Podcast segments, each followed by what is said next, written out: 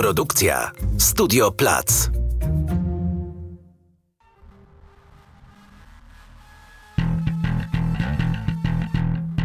Nazywam się Barbara Klicka, a to jest podcast dwutygodnika magazynu o kulturze. Dzień dobry, witam Państwa w ostatniej tegorocznej audycji z cyklu podcastów dwutygodnika. Mamy dziś w studiu bardzo wielu gości, bo postanowiliśmy na koniec roku zrobić audycję podsumowującą. Podsumowującą, ale unikającą rankingów, chcielibyśmy chyba bardziej przyjrzeć się takiej ruchliwej, żywej panoramie tego, co się dzieje w kulturze i tego, czym zajmował się dwutygodnik w tym roku i tego, czym zajmowało się każde z nas. Po kolei przedstawię moich gości dzisiejszych. To jest cała masa redaktorek i redaktorów z dwutygodnika. Mówię to dlatego, żeby Państwo wiedzieli, że jest tutaj w studiu tłok. O teatrze będzie dzisiaj mówiła Anna Pajęcka. Cześć. O sztuce Paulina Wrocławska. Dzień dobry. O filmie Jakub Socha. Dzień dobry. O literaturze Maciej Jakubowiak. Cześć. I o muzyce Jan Błaszczak. Cześć. No to zacznijmy, bez ociągania. Zacznijmy, proponuję od teatru. Powiedz, co w tym roku wydało ci się najistotniejsze, czy najważniejsze w twoim oglądzie? I nie odwołuj tego za szybko. Tak, faktycznie. My w tym roku otworzyliśmy dział teatralny takim tekstem Piotra Morawskiego, który wydaje mi się fajną e, taką wróżbą na ten rok. Piotr pisał tam, e, zadawał takie pytanie o to, e, czy teatr nie daje już rady. I to jednocześnie teatr, który jest tym teatrem politycznym, zaangażowanym, społecznym, albo tym teatrem, który szuka pozytywnego mitu. I to rozwiązanie się nie sprawdzają. I Piotr szukał takiego rozwiązania, co może teatr uratować albo teatrowi pomóc i w małych formach, które regularnie pojawiają się innymi na scenie Teatru Współczesnego w Szczecinie albo w Komunie Warszawa, ale też w tańcu. I taniec byłby w tym roku chyba tym, co rzeczywiście zawładnęło teatrem. I tutaj jest to o tyle skomplikowane, że no właśnie taniec cały rok bardzo mocno walczył o to, żeby się od teatru dramatycznego oddzielić i żeby wypracować sobie swoją autonomię, swoją niezależność jako dziedzina, ale też y, swoje bardzo kluczowe miejsce w repertuarach niezależnych instytucji, które mogłyby posłużyć tylko tańcowi. No i tak się stało. To jest y, rzeczywiście y, happy end tego roku. Udało się środowisku dzięki Solidarności, dzięki takiej wytrwałej pracy wywalczyć zbudowanie w Warszawie Centrum Choreograficznego i zbudowanie, to nie będzie nowa instytucja, ale kiedy Muzeum Sztuki Nowoczesnej wyprowadzi się z pawilonu nad Wisłą, e, to tam znajdzie swój dom teatr. To e, taniec. Taniec. No właśnie, i to, to pokazuje, jak bardzo jesteśmy przywiązani do pewnych form teatru dramatycznego, że e, kiedy mówię taniec, myślę taniec, mówię teatr. Tak, to to mi się wydaje takie kluczowe dla tego roku, a obok tego myślę, że w tym roku bardzo dużo zamiast tego, co jest na scenach, zajmowaliśmy się tym, co się dzieje w samych instytucjach, bo mieliśmy i sytuację taką głośną o odwołanym spektaklu Krystiana Lupy w Genewie, co pokazało nam, że pewne standardy, do których my przywykliśmy, e, one na świecie już e, są nieakceptowalne, ale też e, dramatyczna sytuacja też finansowa Teatru Słowackiego, e, polityczne wykorzystanie tego teatru, kara za dziady Kleczewskiej, to wszystko się rozgrywało, gdzieś tam ta heroiczna trochę walka tego teatru. To, to mi się wydaje też takie kluczowe, zmiana, która wszystkich bardzo mocno ucieszyła, jest Paweł Dobrowolski e, jako dyrektor teatru Jaracza w Olsztynie, e, więc te instytucjonalne dyskusje o tym, jak teatr powinien być, wyglądać, jakie sceny są nam potrzebne, to, to wszystko gdzieś tam rzeczywiście zdominowało dyskusję o teatrze. No tak, z takich pozytywnych rzeczy to oczywiście fajnie, że ta walka zeszłoroczna e, TR Warszawa została wygrana, TR się otworzył, czekamy na pierwszą premierę w lutym e, nowej dyrektor e, Anny Ostowskiej. Zobaczymy, jakie losy teatru dramatycznego będą, bo to, co teraz się dzieje w tej instytucji jest niepokojące, więc przyszłość teatru z nadzieją, no i trochę z lękiem, że pewne rzeczy, w które wierzyliśmy, mogły nas zawieść. Czy Państwo chcieliby coś dodać? Czy mieli Państwo jakieś ważne dla siebie przygody teatralne w tym roku? Bo ja miałam. No dawaj. No, dla mnie taką ważną przygodą teatralną tegoroczną było moje spotkanie z dialogiem i z tym, co się e, wokół niego działo.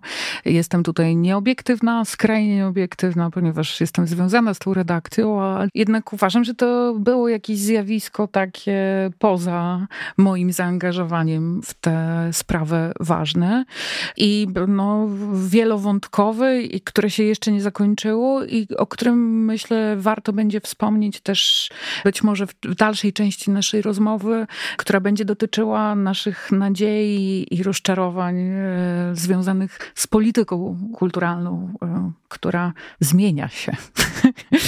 No ja myślę, że warto jeszcze wspomnieć, że dla tych, e, dla których teatr jest czymś odległym, to nawet tym osobom to, co się wydarzyło z lupą i ze strzępką było czymś, co do nich dotarło, więc to są pewnie też sytuacje teatralne, które w jakiś sposób zaważyły na tym roku, prawda? Pierwsza, pierwsza sprawa Krystiana Lupy, który został, że tak powiem, przywołany do porządku przez e, pracowników teatru, a druga kwestia, no to kwestia nieudanego nowego otwarcia w teatrze dramatycznym, prawda? To były tematy, którymi żyły media mainstreamowe. Też mi się wydaje to bardzo ważne. A nie wydaje wam się, że to jest jakiś taki sygnał schyłkowości? Znaczy, z jednej strony lupa za granicą e, został e, strącony z takiej no, naturalnej dla niego roli geniusza i wizjonera, a Monika Strzępka dopiero co zlikwidowała swój e, dramatyczny kolektyw i sama siebie obsadziła w tej samej roli, w której strącono lupę, tylko po to, żeby pewnie no, za parę chwil stracić pracę w trybie zupełnie administracyjnym. Wiesz Maćku, ale lupę strącono w Genewie. My, ja tutaj mam bardzo yy, no, negatywny obraz teatru w tym polu, bo Krystian Lupa właśnie przygotował e, premierę, którą e, mogliśmy obejrzeć w teatrze we Wrocławiu, Teatrze Polskim w podziemiu w przedpremierze i w kolejnej przedpremierze na Polskiej Komedii. I te sale są wypełnione, ludzie przychodzą, tak jakby nic się nie wydarzyło. Jedyny wniosek, który być może został wyciągnięty przez Lupę i e, jego współpracownika po tej sytuacji genewskiej, to jest to, że on trochę zmienił formę artystyczną. Zaprosił tych ludzi, z którymi zawsze pracował, którzy znają i akceptują jego styl działania. Natomiast spektakl, który, który został odwołany w Genewie, zostanie zagrany w Paryżu w styczniu w lutym 25 razy. No i co, jak to świadczy o tym, jak wyciągamy wnioski, prawda? Nie obalajcie kolektywów, twórzcie własne. Yes. Mi się wydaje, że to jest e, dla osoby takiej jak ja, która przychodzi do teatru jakby z innego e, miejsca w kulturze i ceni sobie tę obcość i uważa, że jest w niej pewna wartość, te zmiany, o których mówicie, wydają się istotne jako forpoczta pewnych zmian, czy rozmowy o warunkach pracy w ogóle. Teatr e, wydaje mi się tutaj bardzo do przodu w stosunku do innych dziedzin kultury. Znaczy, ja bym o tyle skontrował, że wydaje mi się, że różnica polega na tym, że po prostu teatr jest inaczej zupełnie finansowany niż e, Jasne. pole, że tak powiem, kultury, które obsługuje mój dział, czy film, czy literatura nawet, prawda? Że, że to są jednak wszystko instytucje, które są płacane z publicznych środków, podczas gdy w muzyce oczywiście są filharmonia, jeżeli są jakieś zarzuty do na przykład dyrektorów festiwali dużych, a takie się pojawiały, to ta dyskusja wygląda zupełnie inaczej, bo to są jednak jakieś dotowane czasami, ale jednak prywatne firmy. E, tak samo będzie z producentami filmowymi, e, szefami, szefowymi wydawnictw i tak dalej. Oczywiście PiS i tak dalej, ale no te relacje wydaje mi się, że są jednak inne i trudniej taką e, dyskusję prowadzić. Ja bym trochę na taki bardziej, może wyższy poziom wskoczył. Pamiętam tutaj audycję, którą prowadziłaś wokół kolektywów i zdaje się, że Mateusz Atman powiedział tam takie zdanie o porządku dziubania. Czy tak. w ogóle jest to możliwe do zakwestionowania? No ja jestem trochę sceptyczny, ale no, gdyby się udało pewnie do tego doprowadzić, to wtedy można liczyć, że jakieś zmiany na polu sztuki, gdzie na, nad jakąś pracą pracuje zespół osób, e, można by pewnie, pewnie prowadzić to jakoś bardziej e, demokratycznie i sprawiedliwie. Ja bym tylko dodała, że wydaje mi się, że to też to się zdarzyło w teatrze, tak mocno, no bo teatr jest idealnym miejscem do nadużyć, tak? Chyba żadna tak. inna dziedzina nie sprzyja tak bardzo takim sytuacjom, tak? Ten akt, aktorzy, reżyser, ciemna sala, mrok, praca z ciałem, no... To prawda. I to chyba też stąd tam tak najgorzej się dzieje, mówiąc w uproszczeniu. Aczkolwiek myślę, że nie wiem, no na pewno w sztuce też te tematy bardzo silnie wybrzmiewały w tym roku. To może teraz sztuka. O zjawiskach najważniejszych e, w sztuce opowie teraz e, Paulina Wrocławska. Myślę, że w sztuce w tym roku to, co najważniejsze, to jest trochę to, co się skończyło dzięki wyborom, miejmy nadzieję. Czyli, że po tych wszystkich latach PiSu w końcu tak naprawdę już wszystkie ważne, no prawie wszystkie ważne instytucje zostały w tym roku przejęte, upolitycznione i miały możliwość jakby realizować nowy program, tak? Bo w poprzednich latach no najpierw długo trwało, nim instytucje zmieniały dyrektorów, potem jak zmieniały, to zawsze jest ten okres, kiedy instytucje realizują programy starych dyrektorów. A ten rok był takim właśnie pierwszym, kiedy w pełni mogliśmy zobaczyć, co mają nowi dyrektorzy do zaproponowania. No i to było bardzo nieciekawe, bardzo takie smutne i dołujące i, i takie w sumie, no po prostu były to wystawy mężczyzn mężczyzn w średnim i starszym wieku, przygotowane przez mężczyzn, na ogół dyrektorów tych instytucji, odwołania do wielkich mistrzów malarstwa nowożytnego itd., tak itd. Tak e, no natomiast wiadomo, no, zmieniła się teraz władza i wszyscy mamy nadzieję, że e, programy instytucji e, wrócą na swoje jakoś tam dawne tory, powiedzmy. No z tym, że właśnie to nie jest takie proste, tak? Bo ci dyrektorzy są. I teraz co z tym zrobić? No największy problem tak naprawdę jest Biennale Sztuki, które się otwiera już w kwietniu mm, przyszłego roku takich e, wydarzeń jak Biennale nie robi się w kilka tygodni, tak? Robi się przez wiele miesięcy. Kosztują bardzo dużo pieniędzy. Ale mówisz o Wenecji. E, tak, tak, tak. A właśnie wygrał e, pawilon polski w Wenecji Ignacy Czwartos z takim no, projektem mocno, nie wiem, konserwatywnym, zaściankowym, dotykających problemów, które nikogo poza Polską nie interesują. No i trochę teraz jest taka walka o to, że może jednak uda się tego nie zrobić, ale myślę, że szanse są małe. No natomiast to rzeczywiście y, pokazuje problemy, przed jakimi teraz stoimy, no bo tego typu problemy są w bardzo wielu instytucjach i muzeach. Y. Natomiast ja bym się chciał Ciebie, Paulina, zapytać, czy są takie głosy w środowisku, które uważają, że ten malarz powinien jednak pojechać do Wenecji, bo skoro wygrał konkurs i skoro jakby to jest jakaś, powiedzmy, część pola sztuki w Polsce, jednak, mhm. E, to czy jednak nie powinniśmy po prostu z tymi krzyżami i sarmatami tam pojechać? No, akurat z takim podejściem się nie spotkałam, tak? E, bardziej ewentualnie z podejściem, że są konkursy. Jeżeli walczymy o konkursy, no to potem uznawajmy ich wyniki. No. Ale tak, e, to no takie to, dosyć czyli... subwersywne, co proponujesz. No, no ale, czy, ale, ale, to jest, ale to jest gościu, który zdaje tak? się wygrał konkurs, prawda? No, no tak, tak. No. Tylko od dawna wiemy i znowu to jest duża dyskusja teraz, że te konkursy Konkurs są, mm. nie ten, tylko w ogóle, mhm. że konkursy są tak naprawdę fikcyjne często. Są organizatorzy konkursu konkursów takie konstruują, tak dobierają składy jury, żeby zwycięzca był po ich myśli, tak? Więc niby konkurs, ale w gruncie rzeczy działanie jest totalnie zgodnie z jakby z góry z y, wytyczonym planem. No. No, ja, ja, pamiętam jakiś czas temu była taka dyskusja w MSN-ie i ktoś opowiadał o takim eksperymencie, że zamiast komisji był algorytm, który rosował mhm. na przykład stypendystów e, i z perspektywy czasu okazało się, że to było bardziej demokratyczne, bardziej rozszczelniało środowisko niż właśnie takie komisje złożone z konkretnych ludzi. To, ta, no teraz mamy też taką sytuację, tak troszkę odchodząc od tych kwestii politycznych, ogólnokrajowych, e, w Krakowie znowu z konkursem, nawiązując, bo e, w Krakowie był konkurs na dyrektora Bunkra Sztuki, dyrektorkę, no i też w zasadzie no, trudno powiedzieć, żeby konkurs był ustawiony. No, no nie, no. Wszystko w zasadzie mm, było jak trzeba, była dosyć rozbudowana komisja, no ale wygrała osoba, która w zasadzie no, można było się domyślać, zgodnie z tym, co działo się y, w polityce kulturalnej Krakowa przez ostatnie lata, wygra, czyli prawa ręka y, Marianny Potockiej, Delfina Jałowik, a Marianna Potocka no, trzęsie krakowską sztuką współczesną od lat.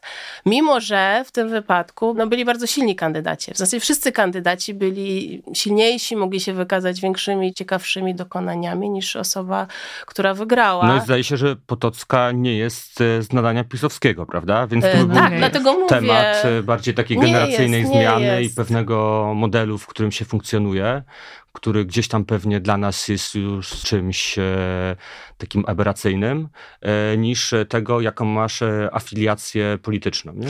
Dla mnie interesujące w tym kontekście wydaje się, też ciekawa jestem, co macie na ten temat do powiedzenia, bo w związku z tym, o czym ty powiedziałaś, wydaje się, że w tym roku doszło do tego, do spełnienia tego hasła, z którym PiS przejmował instytucje kultury, a więc hasła, które mówiło, że przez lata niektóre głosy były nieuwzględnione uwzględniane i jeśli tylko je wpuścić, to one będą miały szansę wybrzmieć e, i pokazać, jak są wartościowe.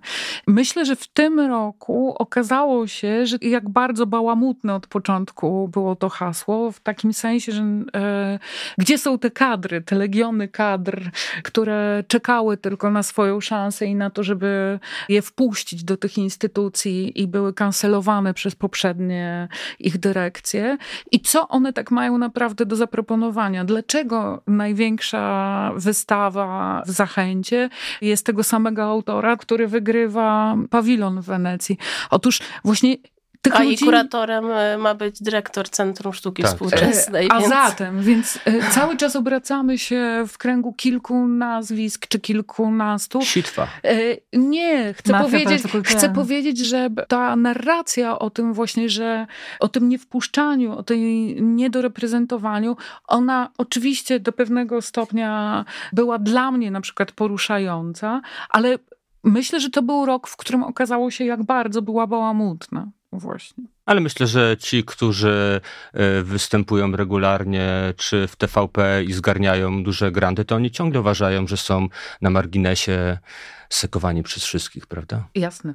To jest też niesamowite i trochę niepokojące, że to się wydarzyło teraz, biorąc pod uwagę, że skończyła się właśnie druga kadencja PiSu, czyli co, po siedmiu latach to się stało, czyli to wynikałoby z tego, że ta progresywna kultura będzie za zapisu, za, kiedy będzie opozycja władzy, to będzie teraz ta pisowska kultura i będzie takie przesunięcie e, kilkuletnie. No mam nadzieję, że jednak, e, no bo to jest jakiś oszałamiające e, termin, że po siedmiu latach udało się tych dyrektorów pousuwać, wprowadzić swoich tak. i zrealizować swoją, swoją politykę. No jeżeli w drugą stronę to będzie działało tak samo, to, no to, no to jest bać. strach się, strach się bać. Co do tego, niereprezentowania. E, to ja mam wrażenie, że na niektórych polach, tak oczywiście teraz myślę o muzyce, że to w ogóle nie miało miejsca. Znaczy, że trudno sobie wyobrazić, kto w tej muzyce miałby być tą reprezentowanym środowiskiem.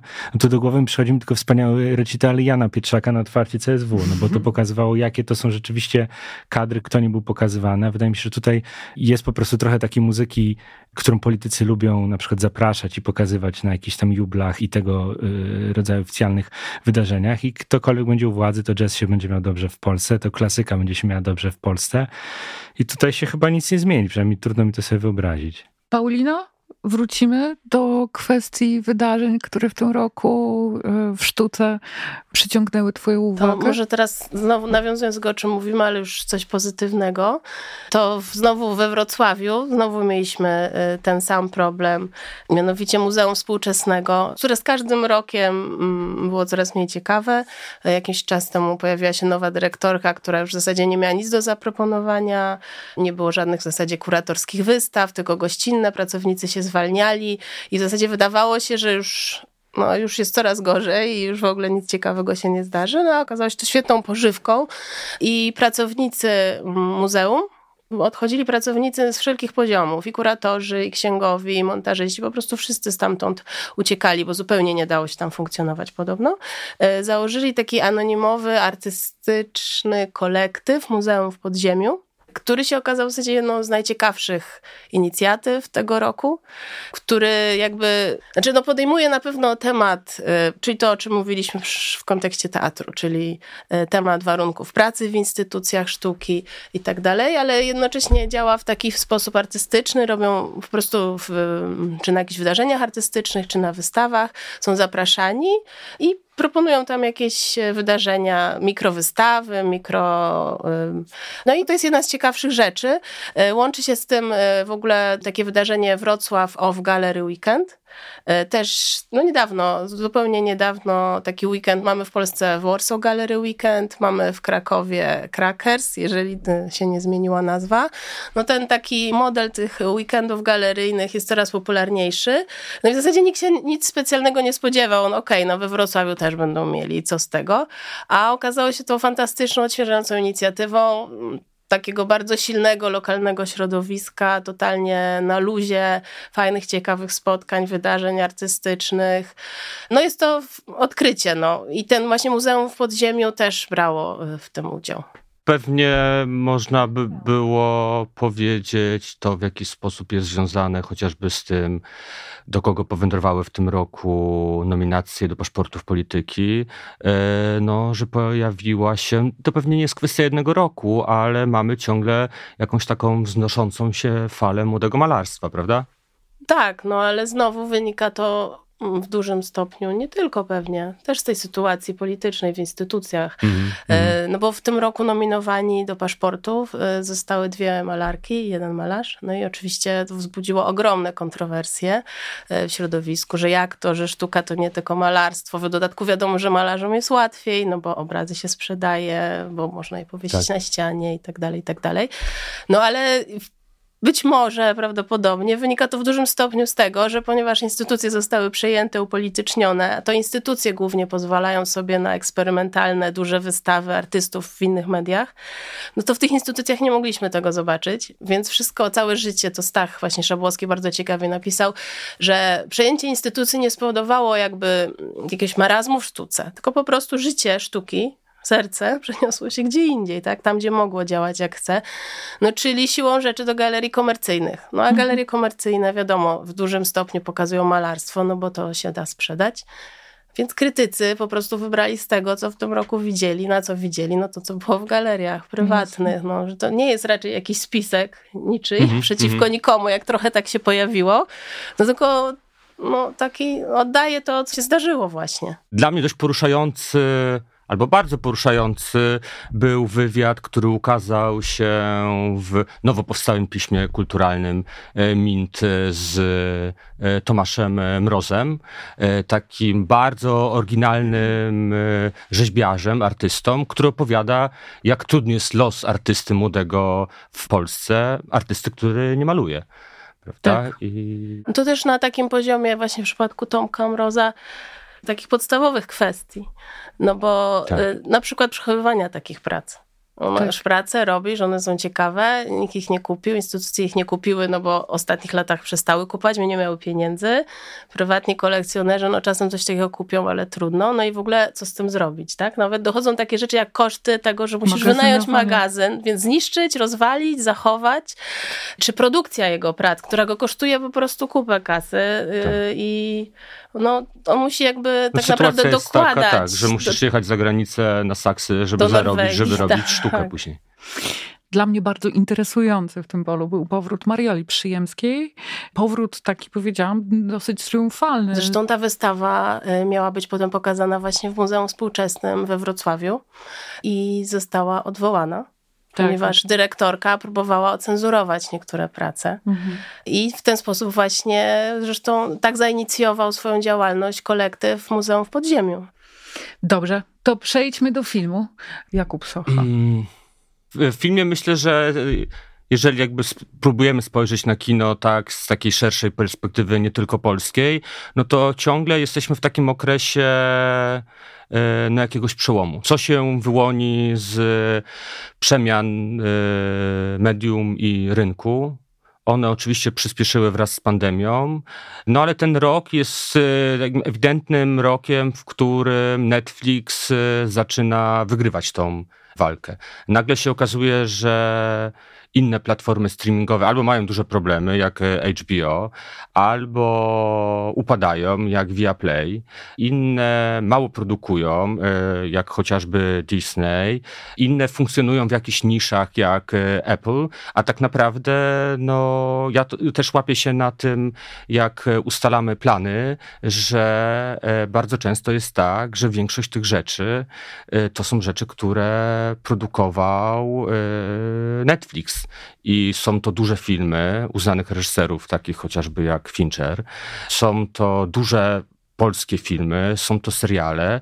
Pamiętam, że jakiś czas temu słuchałem e, w jakiegoś amerykańskiego podcastu i tam padło takie zdanie, że jak Netflix skupi prawa do sportu, to już zamknie w zamku nas wszy wszystkich i będzie trochę jak z Facebookiem i z innymi tymi wielkimi gigantami. No więc to jest pewnie jakaś e, mm, rzeczywistość, z którą się trzeba zmagać. No i jakąś taką pozytywną to pewnie ciężko powiedzieć jutrzenką, ale czymś pozytywnym jest to, że film, animacja Chłopi przyciągnęła do kin prawie 2 miliony ludzi. I to jest w ogóle jakaś e, taka liczba. No, Ponoć producenci polscy już odkurzają literaturę młodopolską i zastanawiają się, co można było e, dalej e, zekranizować. Dzieje grzechu na przykład, albo wampira. tak. E, no więc myślę, że to jest ciągle ten temat e, jest gdzieś na wokandzie. Jakby co się wydarzy? Czy rzeczywiście jest tak, że ludzie przestaną potrzebować kina? No ale pewnie na przekór tym pesymistycznym e, prognozom muszę powiedzieć, że no Byłem dwa razy w tym roku na polskich filmach i sale były pełne. jeden film to właśnie byli chłopi, a drugi to była Zielona Granica. Myślę, że o Zielonej film, Granicy to trzeba, trzeba powiedzieć, powiedzieć e, tak. mówiąc o tym roku, prawda?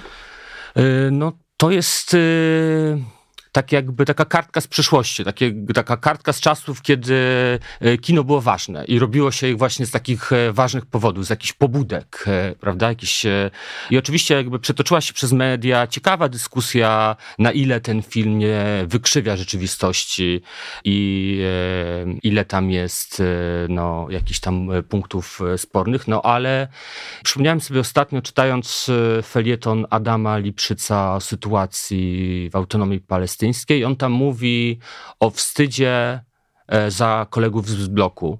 Za, ja, za, różne pozornie wykluczające się wspólnoty. Tak. Ja miałem takie trochę odczucie oglądając właśnie Zieloną Granicę. I rzadko mi się zdarza mieć takie e, odczucia na polskich e, filmach.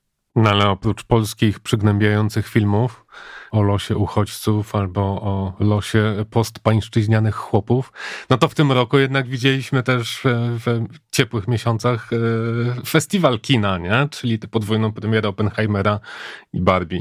To było jakieś strasznie poruszające, nie? Bo pokazało, że ludzie wcale to niekoniecznie prawda. marzą o tym, żeby siedzieć na własnych kanapach i oglądać Netflixa czy inne platformy streamingowe, albo, ale żeby pójść do kina i w tym kinie przy okazji coś zrobić, coś zamanifestować, nie? Pokazać jakąś przynależność albo po prostu się przebrać i dobrze zabawić, nie? No to pewnie to, też pokazuje, to jak jak trzeba się uczyć nowych narzędzi, e, żeby docierać do ludzi, że jednak to, w jaki sposób opowiadano o tych filmach, zanim one weszły. Jakby, że stworzono jakąś taką dziwną sytuację, że tu jest jakaś e, starcie synergia. dwóch światów, tak, synergia, jakiś tak e, Barbieheimer jakoś tak, tak było. Coś tak. taki. I to rzeczywiście było trochę tak, że jeden film napędzał drugi. Tam oczywiście w tle była ponoć dość duża, używając tytułu kolejnego głośnego Netflixowego filmu, beef między dużymi e, dużymi wytwórniami filmowymi hollywoodzkimi, że jedna miała jeden tytuł, druga drugi i oni tam specjalnie trochę ustawili tak te kalendarze, żeby one na siebie zachodziły, ale okazało się, że z tej konkurencji, gadam jak jakiś e, neoliberał, e, to no, wyszły jakby dobre rzeczy. No ja muszę się przyznać, że widziałam to, obserwowałam to zjawisko i fajnie Maćku, że o nim wspomniałeś, ale ja się czułam sterylizowana i powiedziałam, a guzik, nie pójdę. znaczy, y, poczekam. Przekory. Tak samo jak takie książki, które są ma street w tym momencie, to ja zawsze mam taki rodzaj, no to poczekam trzy tygodnie. No. tak. Dlatego ale w dwutygodniku nie mamy rankingu. Nie, nie, już obejrzałam na streamingu. tak. Myślę, że przy okazji chłopów to jednak musimy wspomnieć o tych różnych mówiąc eufemistycznie, kontrowersjach wokół tego filmu, nie? No bo możemy się jarać, że półtora miliona czy dwa miliony Polaków poszło do kina, no ale można się też zastanowić, no do kogo te przychody, te zyski y, trafiają i czy to, no to jest w ogóle jakieś prześm- znaczy smutne i śmieszne zarazem, że po prostu w temacie chłopów e, mamy temat wyzysku i i tego, jak ten film e, powstawał i tutaj do reportażu e, dużego formatu. Oktawi Kromer. No, czyli to jakby zataczamy koło i okazuje się, że to nie tylko w teatrze są y, przykre sytuacje, ale i w filmie.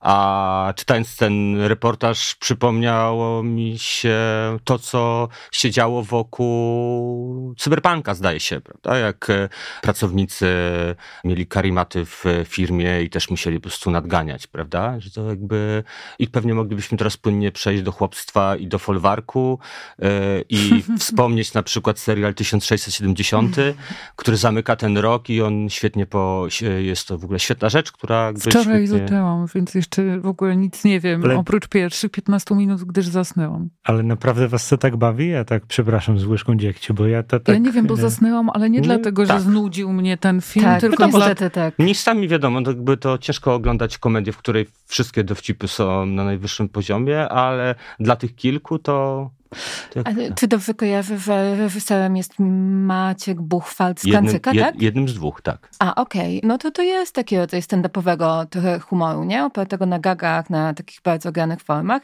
no ale mnie bawi niestety, to przyznaję. Ja chciałam powiedzieć, że zasnęłam nieznacząco. To było zaśnięcie po prostu ze zmęczenia, nie. Ale tak, chyba nie sposób ominąć teraz tego serialu. Ja dodam, że scenarzystą jest e, taki znany freestyle'owiec e, warszawski. Tak. A to przy tej okazji jeszcze wam zapytam o sukcesję, no bo wydaje mi się to też jakimś fenomenem e, oglądalnościowym w tym roku. Ja totalnie tego nie kupuję. Wydaje mi się, że to jest taki serial, którego koncept wyczerpał się w pierwszym odcinku pierwszego sezonu i potem był jakoś tak kompulsywnie reprodukowany w kółko i w kółko i w kółko. Momentami to było całkiem zabawne. Włożono tam gigantyczny budżet w produkcję i zaangażowano świetnych aktorów, więc wyszły z tego świetne rzeczy.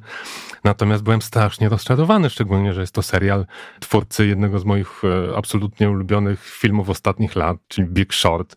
Takiego filmu, który e, próbował do mainstreamu wprowadzić coś na kształt fabularyzowanego eseju o współczesnych rynkach kapitałowych, tak żebyśmy my, e, maluczcy, coś z tego byli w stanie zrozumieć, a i tak zostawaliśmy na koniec z niczym i tego się dowiadywaliśmy. Natomiast no, sukcesja jest w sumie o jakichś takich ludowych fantazjach o tym, jak to niby żyje ten 1% najbogatszych, ale w sumie niczego się z tego nie dowiedziałem. Ale za to chciałem powiedzieć o dwóch moich yy, serialowych odkryciach tego roku. No nie takich wielkich znowu odkryciach, bo odkryłem je na wielkich platformach streamingowych, ale to są seriale, które są kompletnie po drugiej stronie sukcesji. I jakoś są też trochę na przekór współczesności, to znaczy serial The Bear, który był takim no, fantastycznym popisem nieskrępowanej nadacji, rozwijania postaci, tworzenia sytuacji fabularnych po to, żeby one były ciekawe, skomplikowane, żeby się iskrzyły, a nie y, żeby w kółko opowiadać ten sam dowcip albo żeby udowodnić jakąś tezę. A szczególnie drugi sezon The Bear był świetny. Twórcy próbowali tam sporo pokombinować z formą. Czasem trafili, czasem nie trafili tak jak ich bohaterowie. E, I to było super. Natomiast jeszcze lepszy od The Bad, zresztą oba seriale e, są nie na Netflixie, tylko na Disney+. E, jeszcze lepszy jest serial Reservation Dogs, mhm. którego opis jest kompletnie niezachęcający. Mówi o tym, że grupa indiańskiej młodzieży żyjąca w rezerwacie w Oklahomie dokonuje drobnych przestępstw, żeby uzbierać pieniądze na ucieczkę do Kalifornii. I myślisz sobie, że nie chcesz tego oglądać, bo to kolejny jakiś taki zaangażowany społecznie produkcyjniak, a tymczasem okazuje się, że to, że to jest e, taka produkcja, która kompletnie ucieka od polityk tożsamości, ucieka od prostej interwencji, no i w gruncie rzeczy robi coś takiego jak w DBR, to znaczy wrzuca nas w świat jakichś postaci, które mają swoje własne problemy, i tylko jednym z tych problemów jest to, jak się poukładać z tożsamością indiańską w Stanach Zjednoczonych późnego kapitalizmu. Jasne. Znaczy też z dużą przyjemnością oglądałem DBR, ale zgodziłbym się tutaj, z Kla chyba Klara Cykosz pisała tekst o tym, o tym Klara, serialu tak. dla nas. Tak, tak samo e, jak i o drugim serialu wspomnianym przez Maćka. Ale że ten serial, on się tak, e, i tu trochę e, nawiązanie do sukcesji, że on się tak gentryfikuje w pewnym momencie. Znaczy, że że nagle jakbyś dla tych producentów, dla twórców y, ta knajpa z kanapkami się wydaje za mało interesująca i trzeba pokazać te jakieś wspaniałe dania z Kopenhagi. I w zasadzie nie jest to wytłumaczone w żaden sposób, mam wrażenie, y, scenariuszowo.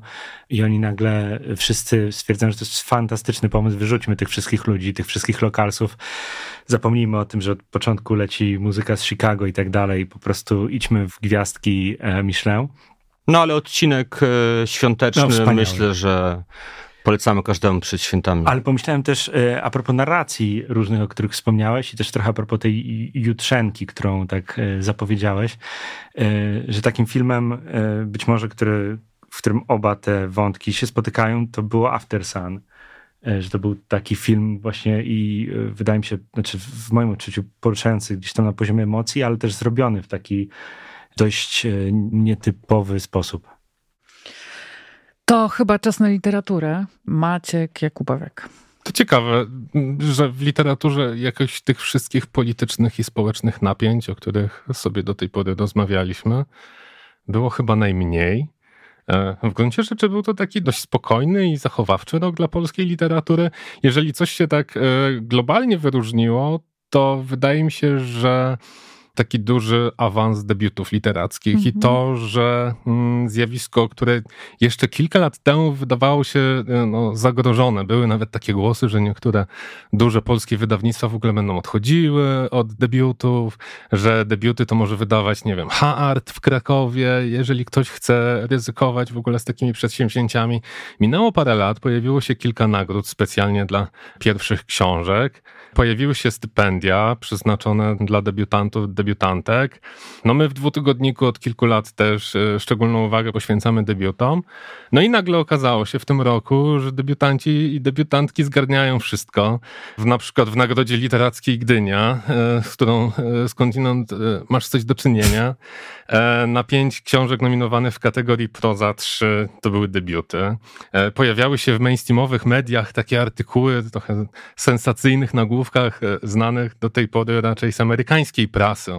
Nie wiem, dziesięciu osobach piszących przed trzydziestką, które koniecznie musisz znać. Tak, widziałam. Takie, takie z, fotory, rzeczy... z fotoreportażem zdaje się to było. Tak, tak, no takie, takie rzeczy się już dzieją.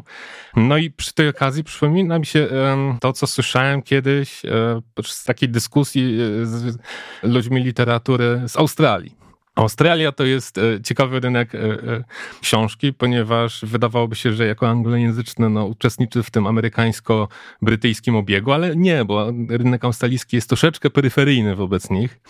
E, I okazuje się, że mierzy się z podobnymi problemami niedofinansowania, ograniczonej medialnej uwagi itd., tak itd. Tak no więc słyszałem tam e, od osób zajmujących się literaturą, że ten szał na debiuty nastąpił w Australii już kilka lat temu i że teraz wszyscy absolutnie chcą wydawać debiutantów, debiutantki, osoby debiutujące, e, że co sezon musimy mieć nowe, fantastyczne nazwiska. A nikt już nie chce wydawać drugich i trzecich książek, bo wtedy już nie ma tego szału medialnego.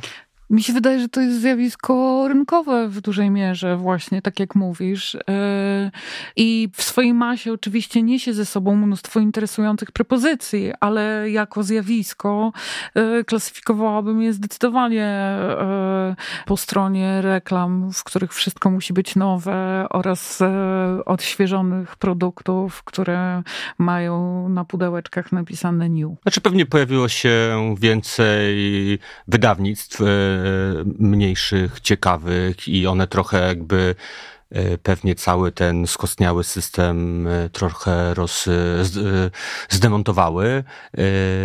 Ale... No bo faktycznie trzeba przyznać, że to, co działo się z osobami debiutującymi, to zaczęło się też dziać z osobami wydającymi. Nie? I, to prawda. I praktycznie co roku albo co dwa lata na polskim rynku wyskakuje kolejne fantastyczne, świeże, nowe, butikowe wydawnictwo.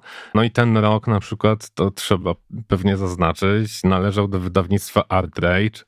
Które słynęło z dość desperackich akcji marketingowych w social mediach, w których e, e, założyciele wydawnictwa chwalili się tym, jak bardzo nie mają pieniędzy, aż nagle okazało się, że miesiąc przed Noblem wydali Noblistę, obstawili tego pokera tak jak trzeba, no i wszyscy od razu to skojarzyli z wydawnictwem. I wydaje mi się, że to był też pierwszy raz od dawna, kiedy tak bardzo fetowano w Polsce wydawców. I trudno się było z tego nie ucieszyć. Jakoś w sensie, ja przynajmniej e, tak to czułam. To znaczy, że jakby ten rodzaj komunikacji wydawnictwa czy wydawców e, z ludźmi, którzy, którzy byli odbiorcami jest tak świeży i bezpretensjonalny, że jakoś odruchowo ja łapałam się na tym, że im kibicuję. Mam wrażenie, że po tej informacji o Nobliście, że to było tak jakby to, jakby znowu Polska dostała Nobla, tak, nie? Znowu tak, polski jakbyśmy, twórca, jak po Albo nie, nie, jakby e, nasi wygrali w tę piłkę nożną. Nigdy w życiu nie obejrzałam żadnego meczu od początku do końca, ale tak mi się wydaje. No, bez przesady. Myślę, że więcej osób się jednak cieszy, jak wygrywamy w piłkę. Co no się wiem, rzadko zdarza. że nie wygrywamy. Wiem, wiem, Częściej te Noble dostajemy w literaturze. Ale wydaje mi się, że ciekawa dyskusja się zawiązała wokół e, jednego z tekstów publikowanych u nas e, pod tytułem Dlaczego czy bohater polskiej powieści kupił już sobie komputer? O, dokładnie. Dokładnie. I tam był bardzo ciekawy wątek, e, który pewnie w jakiś sposób koresponduje z tym, że dużo z debiutantów, ale ciężko jest wytrwać w tym zawodzie dłużej, że ogólnie to jest jakby tak jak mówiliśmy o artystach, którzy nie są malarzami, tak pewnie bycie pisarzem w Polsce to też nie jest e, łatwa Bułka sprawa. z masłem. Albo właśnie to jest bułka z masłem. I... Najwyżej. A z margaryną, bo tłuszczem roślinnym, jak ostatnio takie produkty się pojawiają na półkach. No rzeczywiście, w ogóle tak jak popatrzeć na to szerzej, no to jeżeli w tym roku wszyscy mówili w Polsce o inflacji, zanim zaczęli mówić o wyborach, no to tę inflację co najwyżej dało się zauważyć w cenach książki, ale to też nie bardzo, bo skądinąd cena książki jest jedną z tych cen, które na polskim rynku rosną chyba najwolniej. E, no i jeżeli już wcześniej wysokości e, zaliczek i generalnie dochodów osób piszących były mizerne, to w tym roku jeszcze bardziej zmizerniały. No i rzeczywiście Adam Wroc w tym głośnym eseju e, zwrócił też na to uwagę, że nie mamy za bardzo prawa oczekiwać w Polsce powstawania wielkich, głośnych, światopoglądowo szerokich powieści, ponieważ nikogo nie stać na to, żeby, żeby je napisać. Ale inna sprawa, że Adam Wroc to pseudonim, to też wywołało trochę kontrowersji, ale myślę, że to dobrze. Zwraca uwagę na karierę w polskiej literaturze takiego zjawiska, które no, też poza tym tekstem wywoływało spore dyskusje, to znaczy tak zwanych autofikcji, albo szerzej mówiąc pisarstwa autobiograficznego, quasi-autobiograficznego, takiego, w których osoby autorki, bo to zwykle chodzi o autorki, nie autorów, można pomylić z osobą bohaterską i można pomylić rzeczywistość z fikcją, świadectwo z jakąś literacką kreacją. I to zabawne, bo tak, no, patrząc po głosach krytyczno-literackich, wydawałoby się, że to jest taki rodzaj pisarstwa, który może był e, jeszcze akceptowalny rok temu, ale w tym roku już się kompletnie przejadł i wszyscy pisali, że o rety, kolejne autofikcje i tak dalej, i tak dalej. Natomiast jak się patrzyło na reakcje czytelniczek i czytelników, e, no to było kompletnie inaczej i chyba wciąż tak jest, e, że ludzie szukają w tych książkach identyfikacji i raczej wchodzą właśnie w takie egzystencjalne dyskusje.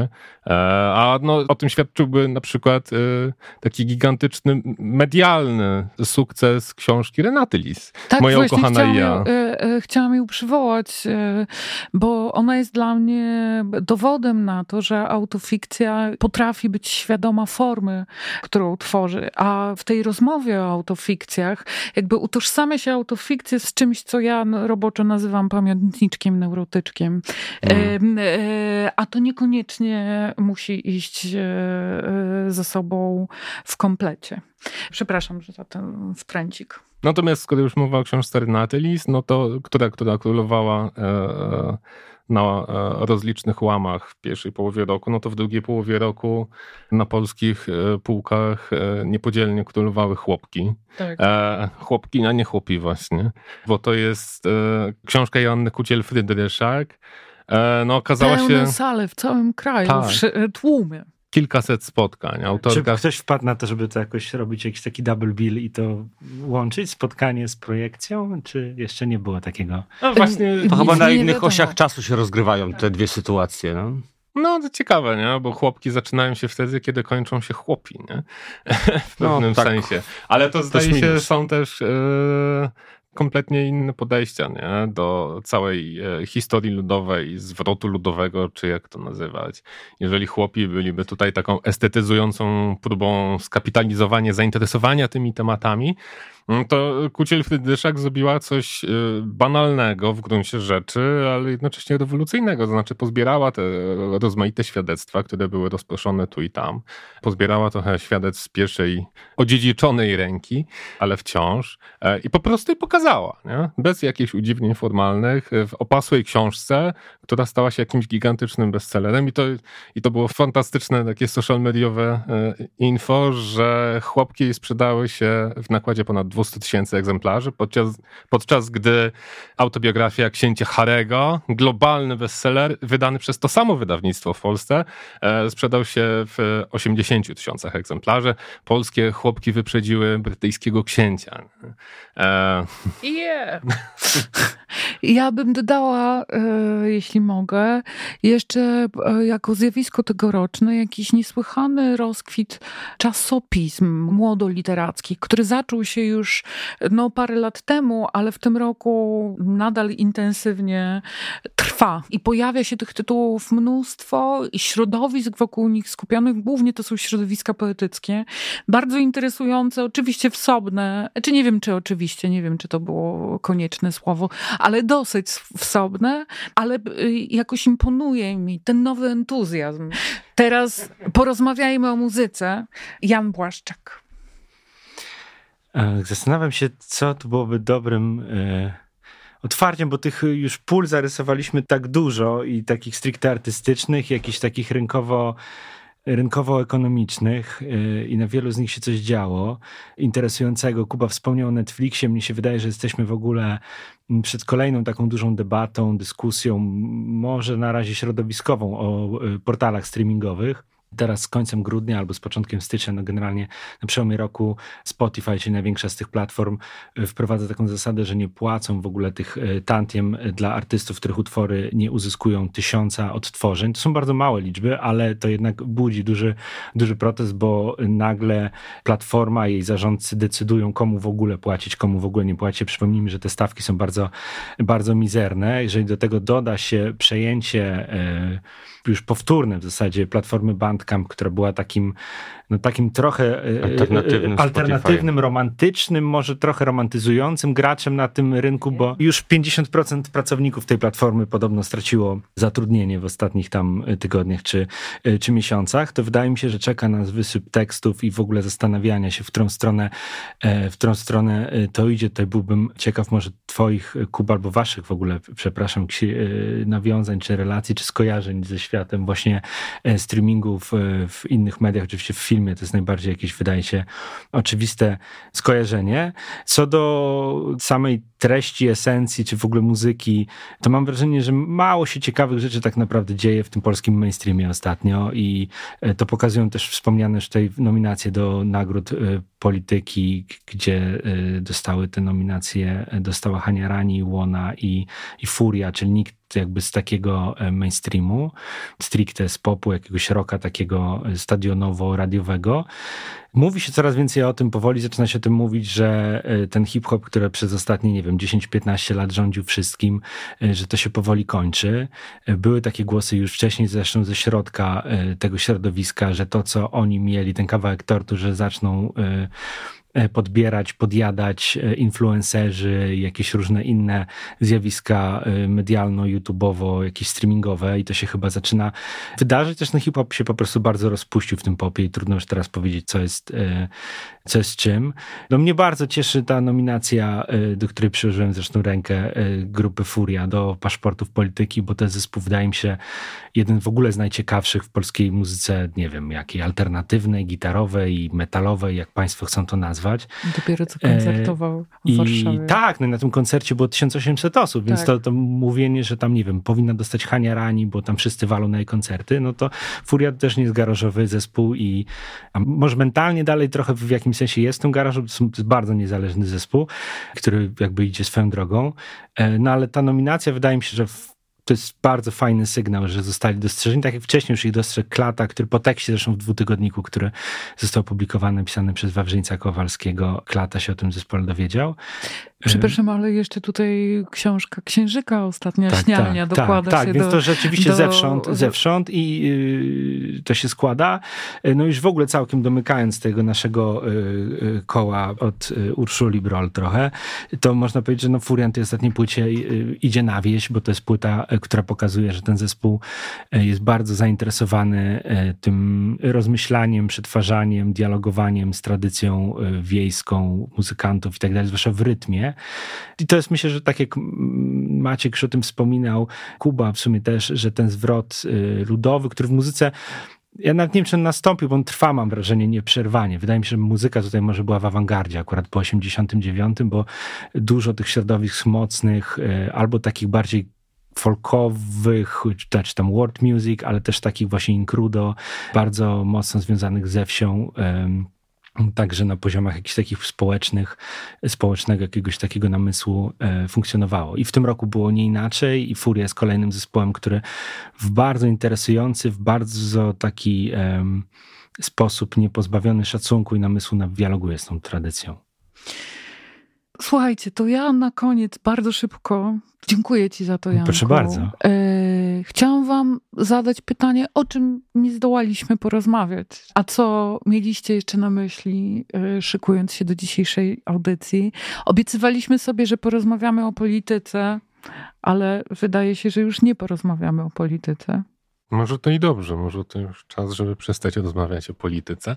Dodam tylko, że o czym nie powiedzieliśmy, o tym napisaliśmy i razem z tym odcinkiem podcastu na łamach dwutygodnika okazuje się nasze tradycyjne, coroczne, świąteczne podsumowanie roku, w którym nie tworzymy żadnych rankingów.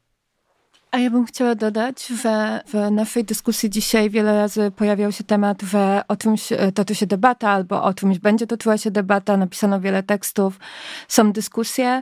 Ja bym chciała życzyć nam wszystkim sobie, żeby one w przyszłym roku przełożyły się na jakiekolwiek działania, bo to, co mi pokazał ten rok w kulturze, to to, że mnie już naprawdę bardzo mocno zmęczyły dyskusje, które nie mają ciągu dalszego w działaniu i jest to ogromna przykrość e, to obserwować i też być tego częścią, więc jakby więcej działania mamy na to przestrzeń teraz i myślę, że tym takim pozytywnym akcentem można podsumować to, czego nie powiedzieliśmy o polityce. No i czytajcie dwutygodnik. Czytajcie. I dialog. Dziękuję Wam bardzo za to spotkanie. Anna Pajęcka, Maciej Jakubowiak, Paulina Wrocławska, Jan Błaszczak, Jakub Socha. Dziękujemy. Do usłyszenia. Słuchasz podcastu Dwutygodnika, magazynu o kulturze.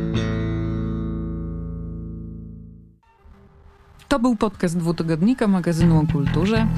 Dżingiel, Małgorzata Tekla-Tekiel. Dwutygodnik jest wydawany przez Dom Spotkań z Historią, Instytucję Kultury Miasta Stołecznego Warszawy. Produkcja Studio Plac.